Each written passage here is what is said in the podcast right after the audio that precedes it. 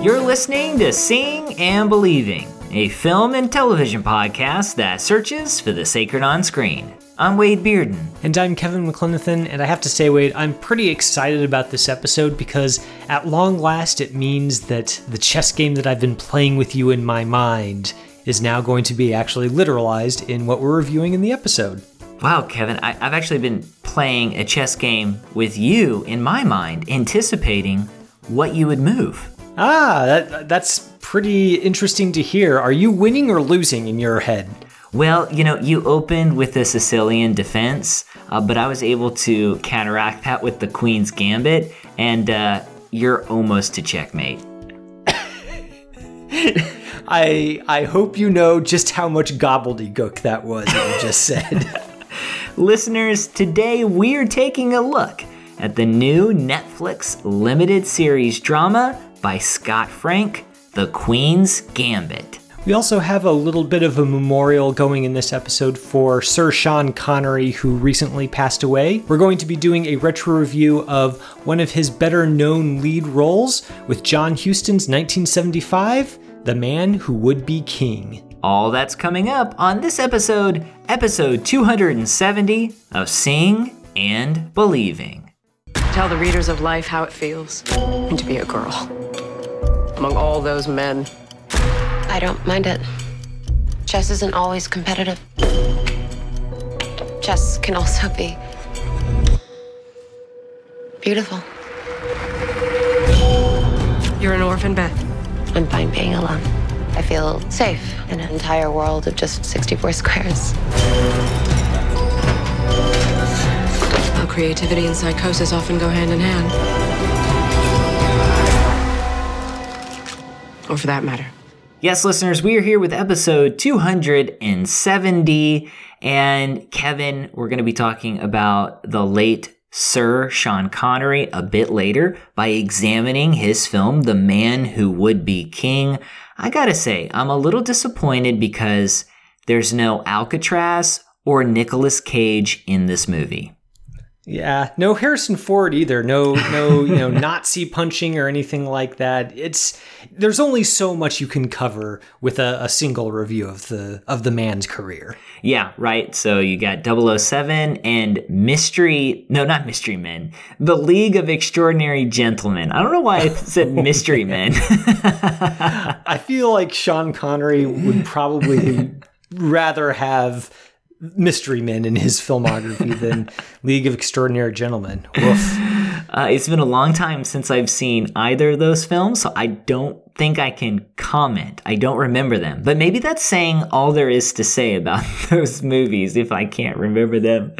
This week's episode, listeners, however, begins with a look at the Queen's Gambit. Here's the project's official synopsis. Based on the novel by Walter Tevis, the Netflix limited series drama, The Queen's Gambit, is a coming of age story that explores the true cost of genius. Abandoned and entrusted to a Kentucky orphanage in the late 1950s, a young Beth Harmon, played by Anya Taylor Joy, discovers an astonishing talent for chess while developing an addiction to tranquilizers provided by the state as a sedative for the children. Haunted by her personal demons and fueled by a cocktail of narcotics and obsession, Beth transforms into an impressively skilled and glamorous outcast while determined to conquer the traditional boundaries established in the male dominated world of competitive chess. The series is directed and written by two time Academy Award nominee Scott Frank. Kevin, The Queen's Gambit released late last month on Netflix and has slowly been gaining in popularity. This week, it's currently Netflix's most popular stream, and the limited series shows no signs of slipping from the top 10 anytime soon. Kevin, as we go ahead and get started here, I want to ask you first what is your relationship like with the game of chess? Do you bring any experience to the quote unquote board? And how does your familiarity with the game influence the way you viewed or watched the Queen's Gambit? Yeah, well, I'm gonna have to to be upfront and and say that I am a bit of a chess nerd. I was in chess club. I had the the big eyeglasses, geekiness, the whole nine yards. So I wasn't all that good. I didn't have a whole lot of skill to back it up, but I was pretty into it for uh, a lot of my childhood, if not most of my childhood.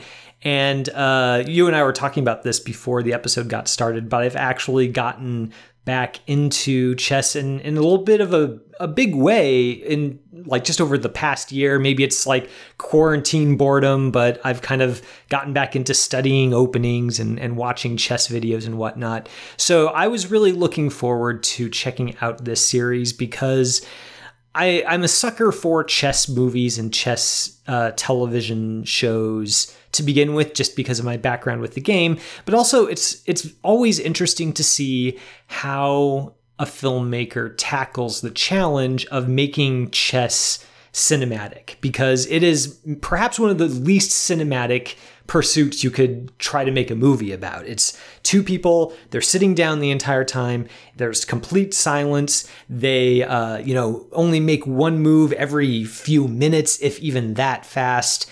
And the game is so complex that you can't really tell just from glancing at the board what the state of the game is in the same way that you could by looking at a scoreboard in a sports movie or kind of having a, a sports announcer make play by play calls in the, in the same way like during a basketball game or something. So it's kind of interesting to see a filmmaker tackle those challenges. And uh, as far as the Queen's Gambit goes, I, I think it does an okay job. There are some things that I kind of had to make my peace with as a chess nerd while watching it. The fact that the you know these players are are literally you know making a move every every few seconds, which is sort of like making a movie about professional soccer where they're sco- scoring a goal every couple of minutes. You know, it's just not really the way the game is played at the highest levels. And so that was a little bit jarring. So I kind of had to try to restrain my inner pedant and and try to really engage with the story of Beth Harmon. And I think that on balance, the story that Scott Frank is uh, telling uh, based on the uh, source material that he's adapting from is is pretty engaging. I don't think it's perfect, and we can get into a little bit why. Uh, it, it, might be an adaptational challenge more more so than necessarily a a, a, huge structural flaw. But on mounts, it's nice to see uh, chess kind of getting a little bit more of the limelight, and especially with uh, a female lead, because that's even more rare in, in the world of competitive chess. Okay, yeah. So you have uh, much more experience with chess than than I do. Of course, I know how to play, and I've played since I was young, just off and on. I'm not a huge fan of playing chess, but I have helped teach my seven year old to play, and sometimes I play him, and he's uh, he's doing really well. I, I kind of want him to keep keep playing chess because I think he has a knack for it. So I don't I don't know much about it the game itself, but I ran across this review and it kind of reflects how I feel. It's it's this user on Letterboxd, Kevin, and his name's Jack. I don't know his last name. But it says uh, Anya Taylor Joy moves bishop to k4. Me, having never played chess in my life, OMG, what a play. She's humiliated him. And I think it's, it's, it's perfect, right? They're, they're moving all around, and yet Scott Frank manages to help us understand, if you will, what's kind of going on, even though we don't quite understand what's going on. We see the characters, we see the looks that they're giving each other, what they're doing on the board, and we realize, okay, this person's up, this person's down, this person's not doing well. And looking at the board, I can't really tell that, but I can tell that. So I think Scott Frank does a fantastic job of kind of staging those scenes. And because I don't have some of the background that you do, uh, I don't have any of those little those little frustrations uh, with with the story. I will I will put everything out on the table though.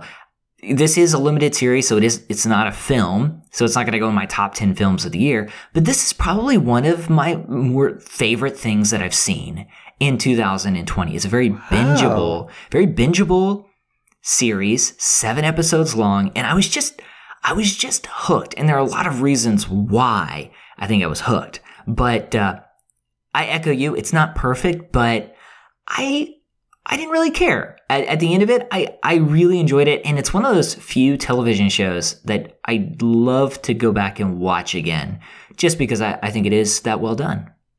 Well, uh, we can start uh, right off the bat with one of the reasons why this show is so good at hooking people. We and I think reason number one has to be uh, the lead, Anya Taylor Joy. Oh yeah, I think is she's a fascinating actress to watch. I always love seeing her in things, and I think she's in a lot of ways an ideal person to fill the role of Beth Harmon in this series because she's got she she's she's just got this this face that is fascinating to look at. If if we were back in the silent era, she has a face that's that's hmm. made for silent cinema, just because yeah. they're you know her eyes are so enormous and uh, the shape of her face is so distinctive that you feel like you can just kind of look at her thinking about something and feel like uh, the way that she's using her face and the way that she's kind of making small changes in expression,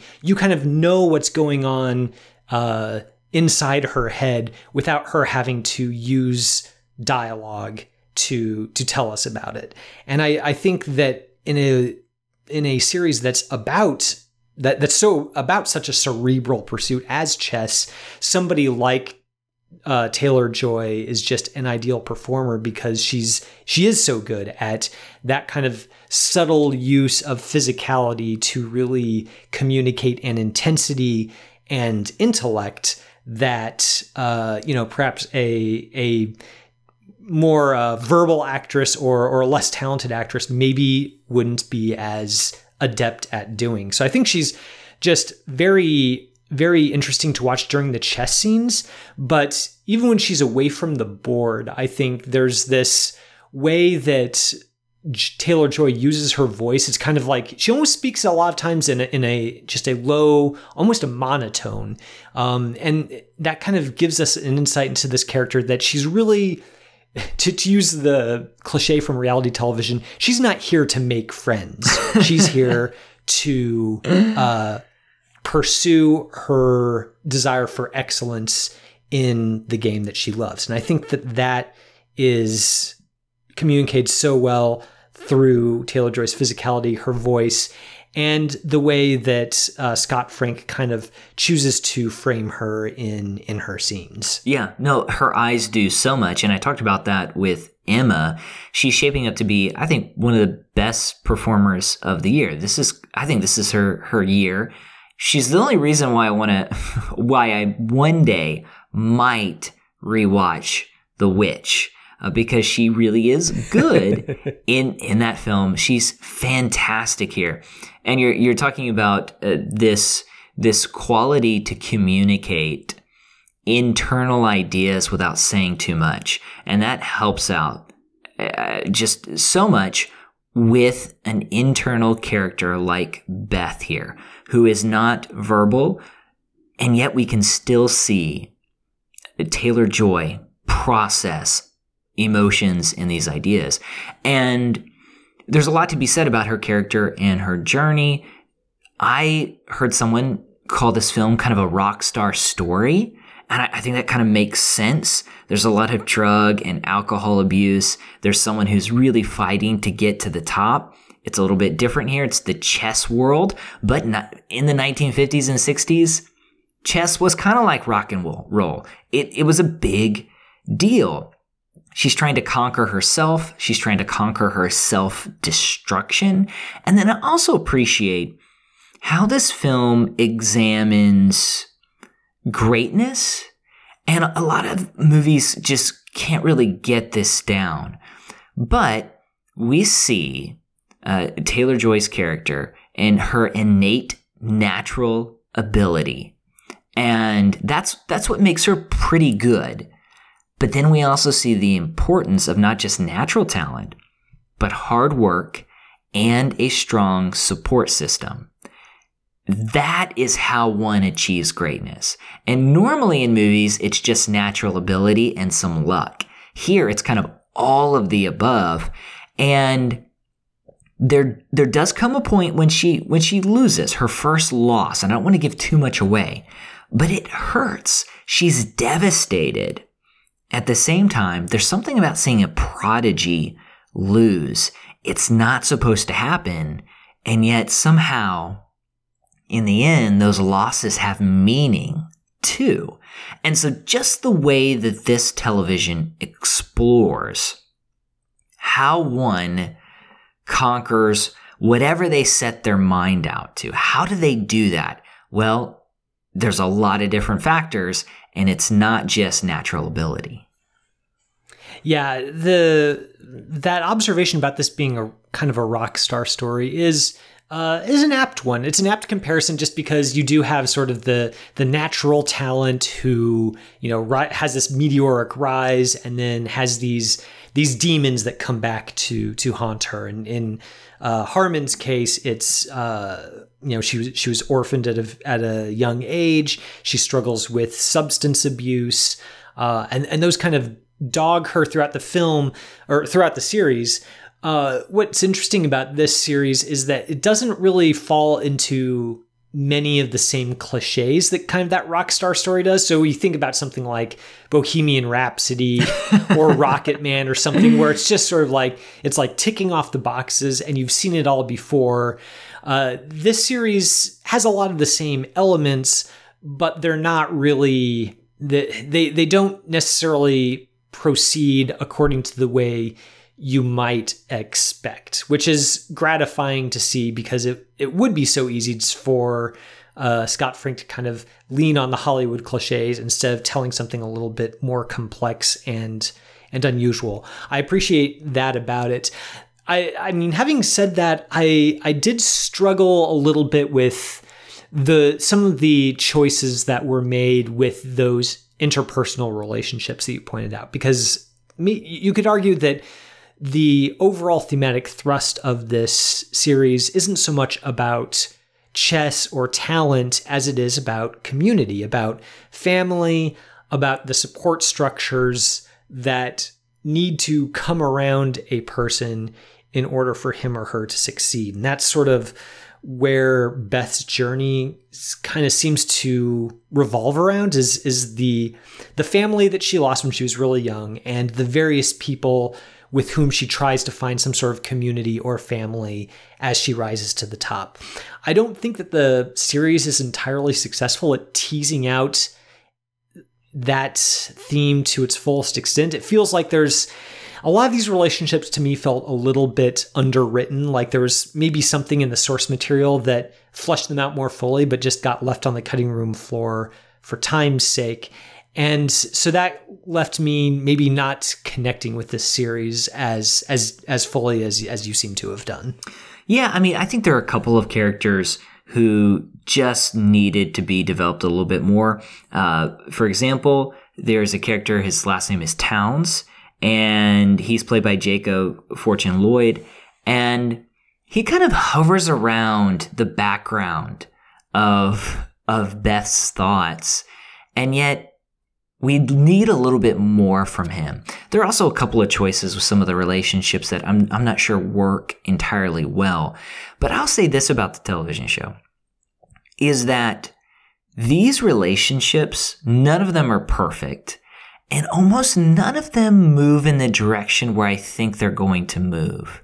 And, and part of that is with this new adopted uh, mother and how that turns out uh, the Towns relationship, uh, a relationship with a with a chess player named Benny. Uh, they're all kind of there, and they have the opportunity to move into the cliche or predictable, and it just it doesn't really really happen. And that can be also said about this orphanage where where Beth spends her childhood. I came in thinking that this was going to be your typical uh, Christian orphanage, orphanage like a, a Catholic orphanage, where the children are treated just harshly they're they're abused and there are things that go on there that are not good obviously say that up front but it's not the type of place we're normally used to in these types of films. And it just, it just seems like the television show understands a lot of these types of stories and moves when we think it's going to stay still. And so I appreciate that about the show. Now, like I mentioned, not all these relationships work out the way that they probably should or are handled very well, but I found I found meaning in in a lot of them, and and that's more than can be said about uh, a lot of television shows and movies that tackle similar subject matter. I'm, I'm glad you brought up the orphanage because while we were, uh, my wife and I were watching this series together, uh, I, I turned to her after I think the the first or second episode and just mentioned how much of a relief it was that the the adults at this orphanage weren't like the cartoonishly or the out not cartoonishly the outlandishly evil sort of person where you know she gets you know sexually abused or you know like somebody's just this harsh disciplinarian or some she gets hazed relentlessly by the other children. It was such a relief to see a story about a young girl at an orphanage that didn't feel the need to make her suffer in in really horrible ways just for the sake of kind of goosing the drama a little bit. And I think that that might be why the early episodes of the series are my favorite is because it it zigs where you expect it to to zag and the relationships that are uh, fleshed out during this time that we spend at the orphanage are probably the series best realized. There's a childhood relationship with a with a black girl named Jolene who turns up in Beth's life later that just feels very clear-eyed about uh, the racial dynamic in their relationship while also um, just portraying a, a, friendship that feels very natural. Like it's not cloying, but it's also it, it doesn't feel like it's very again very hollywoody. The also the relationship between young beth harmon and the custodian who teaches her to play chess in the first place mr Shaibel i think is just such a touching relationship. And again it's not done by having this big you know like you're my surrogate daughter moment but it's just very small little character touches that uh, develop both of their characters but develop them along lines that you wouldn't necessarily expect now, I don't think later on in the series that same winning streak continues. I think as the series progresses, it, it it's not so much that it's a problem with Taylor Joy's performance. I just think the writing maybe lets her down a little bit, where she's kind of got that that interesting face that that is subtle. So you so she doesn't just wear everything on her sleeve, but as you go on and the relationships become a little bit vaguer, it becomes a little bit difficult to really know okay well who is beth harmon and, and what does she want? She wants to be the best at chess but you know why does why does she want that? What motivates her? What do these other people who come around her mean to her except as uh, helpers on her quest in chess? It just it doesn't feel like that's really defined well enough for me to fully connect with it, which I would say is probably a problem. Well, what's interesting for me is that after the first couple episodes, I was like, okay, I re- I really like the show, but I'm looking for a little more character development. What is that motivation? And I felt the opposite at the end. And I think the vagueness and the complicated nature of some of those relationships helped me to kind of understand what Beth's character was searching for, in particular, her desire to be the best for some reason. And it all kind of ties back to her experiences growing up. And the people around her become, uh, pun intended, pawns in order for her to move forward. But she's going to have to progress if she wants to progress in life. She, she can't do it on her own. And I think there's a reason why it's called the Queen's Gambit, because the Queen is the most powerful uh, piece on the chessboard. And yet, you still need the other pieces to make it work. I do want to say something about the production design here, which I think is amazing. The costumes are incredible. And Beth's character makes this transition where she is uh, not able to dress very nicely in the orphanage and she becomes uh, she becomes very uh, as the official synopsis says very glamorous and i think all that's done super well you can tell when this takes place by the look of of the movie and i appreciate that there's also a number of scenes where uh, uh, there there are uh, split screens and we get different scenes happening at once, which I think once again reflects the error and some of the things that happened in film and the way films were kind of put together, sequences in the 1960s. At the same time, it also reflects a chessboard and the different pieces that are kind of moving around. So all of that I think was done just incredibly well and just further adds to and, and combines with the story to, to produce something I think is, is really good. And like I said, one, one of my more favorite things that I've that I've watched this year. Well, you're definitely right that the production design is just fantastic in this series. Not, you know, the costuming has has gotten a lot of praise and rightly so, but I think also just the the sets I I think was something that I really appreciated. The um the house when uh, Beth gets adopted by uh, a, a, couple and she moves with them to their home in suburbia. The house just feels it feels period appropriate, but it also feels like it tells this entire story about you know who this uh, you know, the, her the mother Alma, who she is, and why she made the decorating choices that she did. Uh, why you know it, it's just a, a, a space that's so rich in meaning, and that's kind of carried through in a lot of these spaces where you kind of every place that Beth goes to play chess kind of has its own personality. And I think that that really goes a long way toward making the world feel lived in, even if uh, I would have liked the characters to feel more lived in than they were. Listeners, that is our review of The Queen's Gambit. As we mentioned earlier, it's currently streaming on Netflix. We'd love to get your thoughts.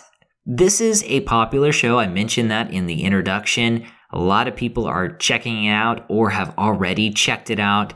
If you have, we want you to send us a note about this limited television show. Tweet us at SeeBelievePod at SeeBelievePod. You can also email us, seeing and believing, CAPC, at gmail.com. Don't go anywhere. We're going to be talking about the man who would be king here in just a bit.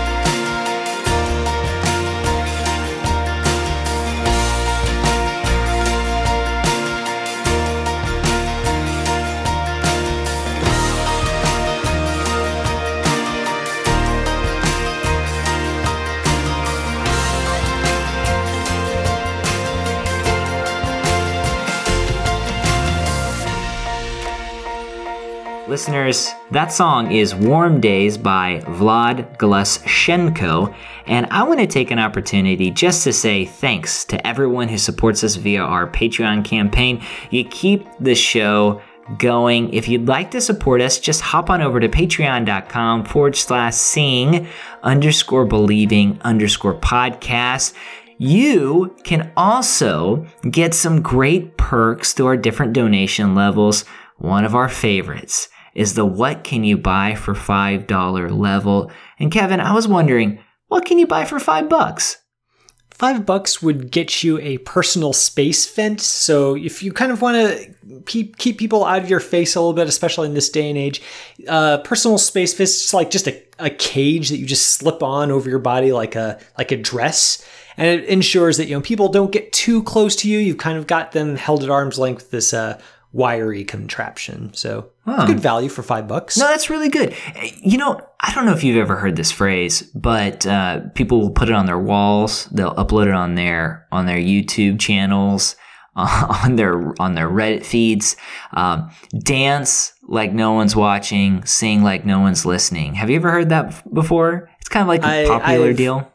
I've I've heard uh, all. Yeah, I've definitely heard that. I do not take that advice though. Yeah. Well, I'm I'm thinking that for many of us, if we dance like no one's watching and sing like no one's listening, people aren't going to want to be around us anyway. So that's another way to promote social distancing a little bit cheaper than $5.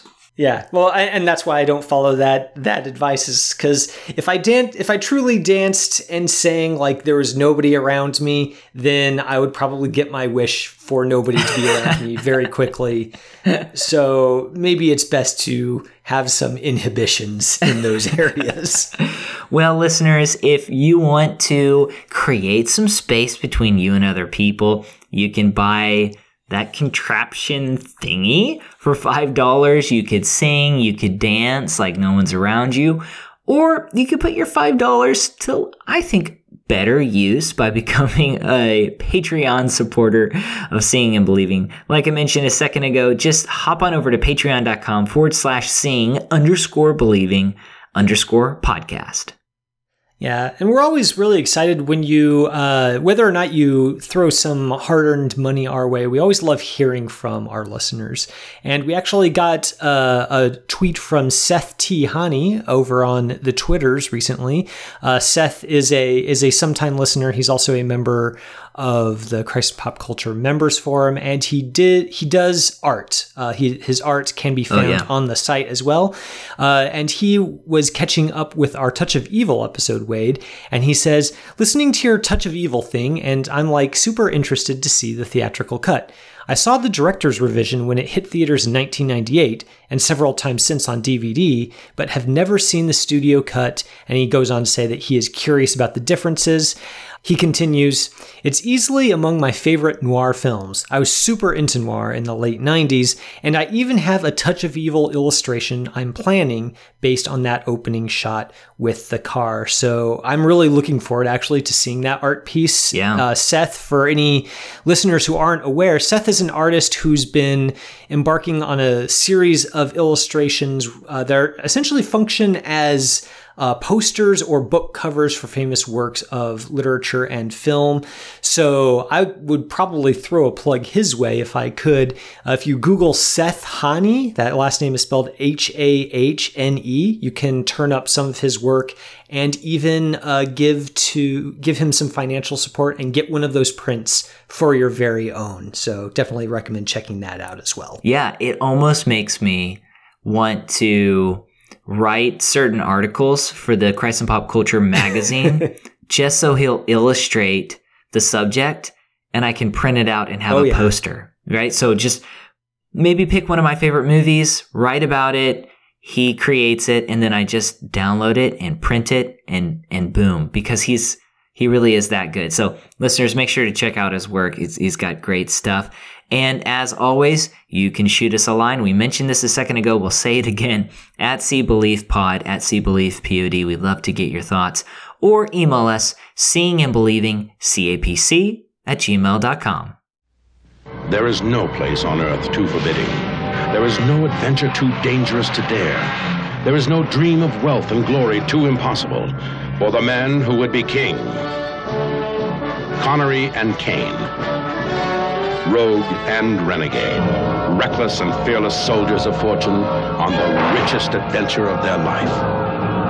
Across a thousand miles of danger, come with Sean Connery and Michael Caine as they try to capture a whole country, a scheme for rascals to become royalty in the long lost land of Alexander the Great.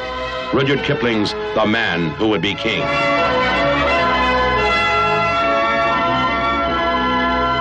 They share the treasure. They share the danger. They share the adventure. Sean Connery, Michael Caine, and Christopher Plummer in John Huston's The Man Who Would Be King. We're back with the second half of our show, and out of respect for the late Sean Connery, we are not going to be doing our Sean Connery impressions here to kick things off, which I'm sure uh, is a source of great relief for everybody who's listened this far. I I feel like whenever I do a Sean Connery impression, I always have to do it while he's eating food. That's the only way it can sound like him is if I act like I'm Sean Connery eating something. I'm not going to do it here. Like you said, out of respect. It's not great, but it, it gives me a little tickle. So I, it makes me laugh. Yeah, you know, it, you we all have our our our talents. Yours happens to be doing impression of Sean Connery getting asked a question while he's eating dinner. Yes. And part of having those gifts is knowing the appropriate time to exercise them. So thank you for your restraint, Wade. We definitely did want to do uh, something on the show to kind of memorialize Connery and the fact that he was such an iconic screen presence for so long. And we settled on the idea of doing a retro review of a film where he lent his unique screen presence to a leading role. We already did a James Bond focus episode way back in episode 37 of the show, so his role as the secret agent was out. We've settled instead on the 1975 film he did with John Huston and Michael Caine, The Man Who Would Be King. Caine and Connery star as Peachy Carnahan and Daniel Dravot, two conmen and ex soldiers who harbor a dream of infiltrating a less developed country, using their training to carry a native ruler to military victory, then bumping him off to install themselves as the sole rulers. They find what they think is an ideal country in Kafiristan, a fictional country where the local infighting and religious beliefs seem primed for two aspiring British colonialists to swoop in, grab all the power and wealth they can hold, and make a getaway. Of course, as in Huston's The Treasure of the Sierra Madre, things don't go exactly according to plan. So, Wade, this is a story that's adapted from a, a Rudyard Kipling story. So, it, it maybe it goes without saying that this is a film that evinces some views that have not really aged all that well in terms of just its view of non European peoples, shall we say. But I am curious to know, even with that, keeping that in mind, what was your impression of The Man Who Would Be King? And what did you think Connery brought to the film in terms of that screen presence that we all know so well? Yeah, yeah, no, I'm I'm glad you said that. kind of got it out of the way because I'm watching this film and it's like, ooh, like yeah, that that that didn't age very well at all. So it's good to to talk about that first. And, and I'll say something brief about Sean Connery he's he's never been someone who has been like, oh, that's, he's he's one of my favorite actors, but he just seems to be a cinematic staple. And I was going back and looking at his career, and it's really crazy because his last on-screen film role is the two, we, we talked about the 2003 The League of Extraordinary Gentlemen. And then before that, uh, Finding Forrester in 2000. The other stuff has been voice work. And it, it feels like he's done more than that just because he's Sean Connery. I, I love him as as Indiana Jones's father, and uh, it was really great to catch up with this film because I had not seen it before, and I gotta say I'm not really a huge fan of this movie. Uh, it, it it's okay. I really do like Connery, and I think he is, and I'm just saying this because we're talking about him. I think he is the best part of this movie.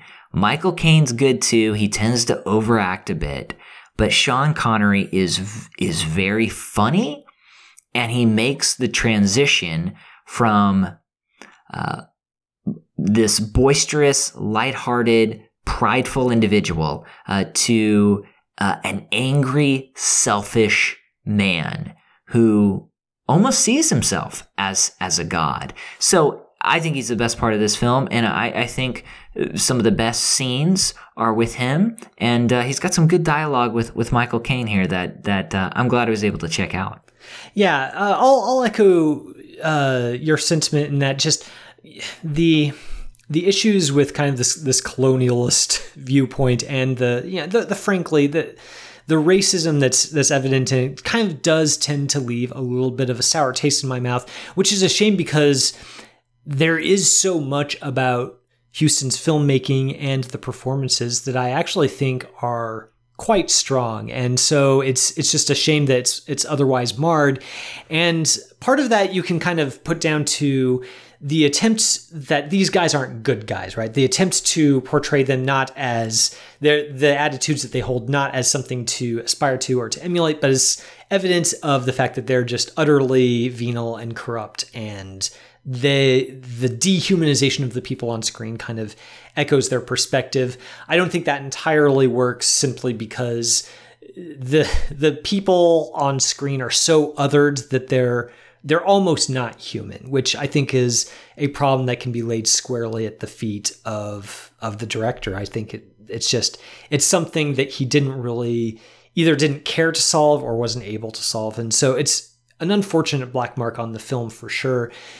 But having said that, I do think that Connery especially leans into his character's uh, corrupt corruption and roguishness to an extent that he becomes a very interesting person to watch on screen because he is he does kind of have that magnetism. When I think of Sean Connery, I kind of think of of his mouth. He's got kind of these these these large white teeth and this this way of smiling where it's it's almost wolfish. Like you, you, don't know whether he's about to grimace or about to snarl or about to burst into laughter. He's just kind, kind of got this face that is hard to read or anticipate what his expression is going to be until he's actually you know doing it or actually taking action.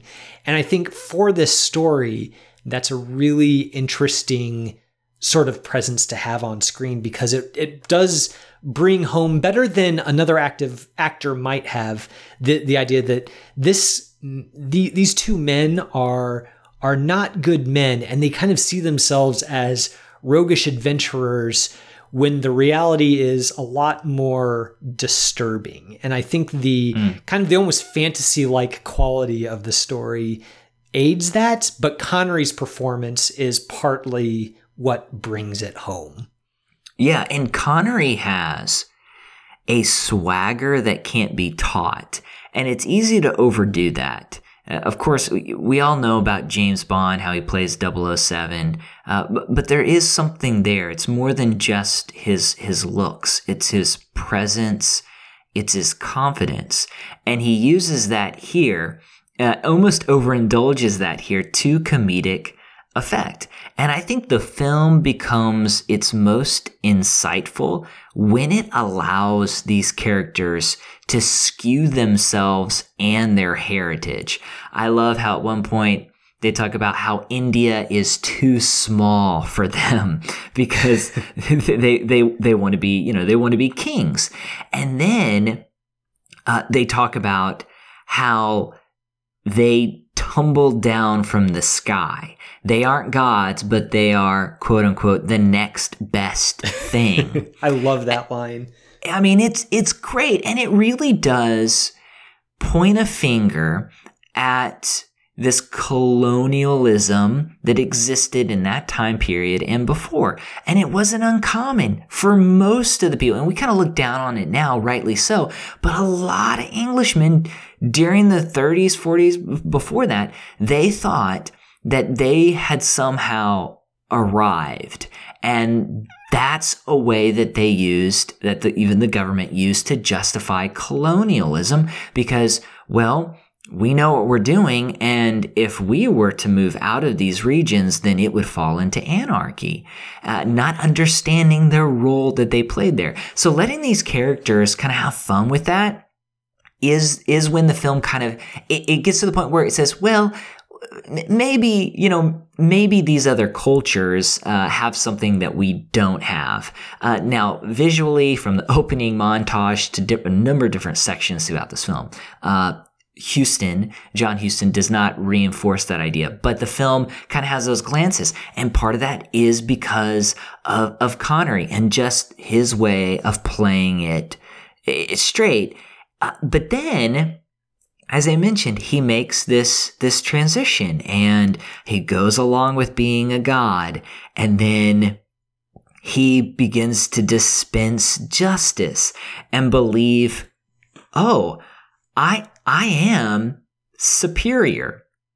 I know the way. I can give these people's law, these people laws, rules, and make their life better. And that sort of parable, uh, a metaphor is saying something. And he just kind of, he kind of nails it. And then he gets to the part where he's just like, no, give me what, give me what I want. I don't care about what you believe in your culture. Give me what I want and that becomes uh, frightening. I, I was listening to a clip of Connery talking about this film, and uh, apparently he got very close to Michael Caine during this film. And he said that John Huston told him and Caine that these characters were really just one person. And as long as they were together, they could do anything. And so he saw this film as uh, a comment on, on friendship when two people get together, there's nothing they can't do. And we see the negative side of that as well. Uh, but then when they begin to separate, when those performances begin to contrast with each other, uh, that's when things start to fall apart. And I thought that was a really great observation. And I think that's one of the sections of the film that Huston really does hit. It also makes the ending of this film that much more intriguing. Uh, and you know, if anybody there hasn't hasn't had a chance to see it yet, I, I don't. I'm not going to give go into too many details about, but the the way that this story is framed is we see Michael Caine show up earlier early in the film. He's by himself and he's just decrepit. He looks like he's been to hell and back twice and he's he looks awful. And he's telling his story to the film version of Rudyard Kipling played by Christopher Plummer. And so it, that's sort of the book ending story device. And we return to uh, Kipling's office at the end of the film to kind of wrap things up and find out how uh, Caine's Peachy made his way back from Kafiristan. And the the way that that's that's framed it, it's even more sobering because if we do kind of think of these two men as two halves of the same person or as a single person um, the the rupture that's suggested by that final scene really it becomes that much more disturbing about just the warping effect of megalomania and blasphemy frankly it, that you kind of begin to wonder how much of the narrative that we've seen previously how much of it is reliable? How much of it is being told by a person who has a firm grip on reality uh, or has Peachy's grip on reality begun to slip just as much as Connery's Daniel, who is by the end of the film apparently begun to believe that he is some sort of demigod? That's a really fascinating line for the film to walk, and it also really draws out the spiritual underpinnings of the story in in in an interesting way. I think The Treasure of the Sierra Madre has a lot in common with this film, and Treasure is a better film, but there are spiritual underpinnings to the initial discomfort that Connery's Daniel feels with impersonating a god, and then he becomes more and more comfortable with it over time, so that by the end, it feels like the the way that things kind of fall apart is not just an act of like you know, this is the logical endpoint of human greed and ambition. It's more like there's some divine justice happening here as well which is is very fascinating to think about. Yeah and and there is so the ending it, it i feel like the film really does kind of ramp up at the end. And there is a stunt done in place of sean connery's character near the end that is pretty incredible. And just reading some background on how it was done is uh, it it's just you don't see some of the that work now with so much CGI. It was it was pretty wild. And then without going into the end, one of the frustrations of the ending is for me is Michael Caine tells Christopher Plummer, which is crazy that he's in this movie too. Uh, he tells him what happened to his character and how he got here. And he very quickly talks about what was done to him. And it's almost blink if you miss it, or if the volume's not turned up high enough, you're like, wait, they, he, wait, they did that to him? And it really just kind of bundles together all of these uh, religious ideas that we're talking about here. You have characters who, uh, one character claims to be God, the other is, I wouldn't say he's the son of of, of him, but he is uh, it's more like his that. apostle. Apostle, yes. And the people do to them uh, what people did to Jesus. And when that happens, you get the sense that their idea of being a god is one thing, and they're not really ready for this definition of God that stems or that that they would probably believe in their country. Uh, so I'm trying I'm trying to be kind of coy about it because I don't want to give away the ending. But there's a lot kind of tied up there. I wish the film would have worked that in a little bit more. And I think there are things that are not shown visibly because this is kind of a comedy and it can't get too dark, but it definitely has a lot to say about taking on the mantle of being God, what that entailed, uh, at least from a Christian perspective, and how we can't measure up to that.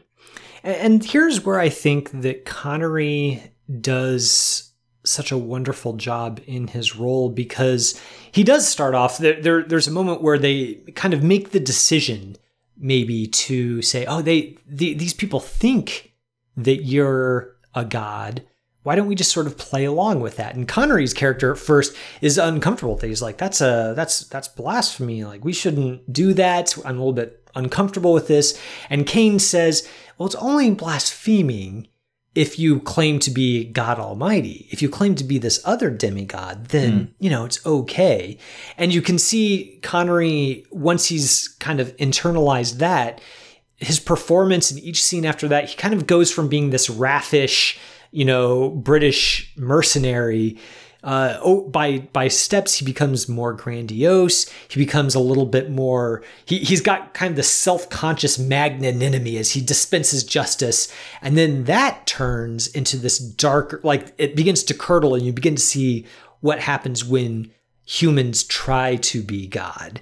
Uh, there, there's almost a frightening scene where he's with the religious leaders and they tell him that he can't do something. And he says am i not a god? Have i not stretched the shadow of my hand over this country? Mm. and Connery's performance in that in that scene is frightening. He's got this anger and the kind of the, this you know his that those brows of his.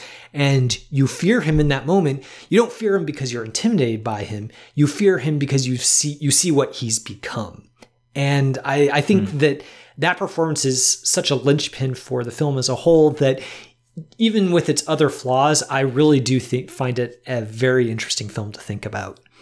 Yeah. Well, and, and there's another scene that I really appreciate too.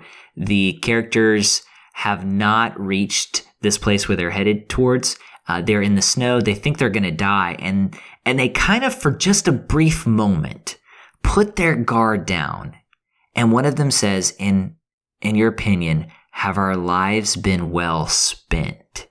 And they have been caught up in these hijinks and they've been caught up in, in this grand plan.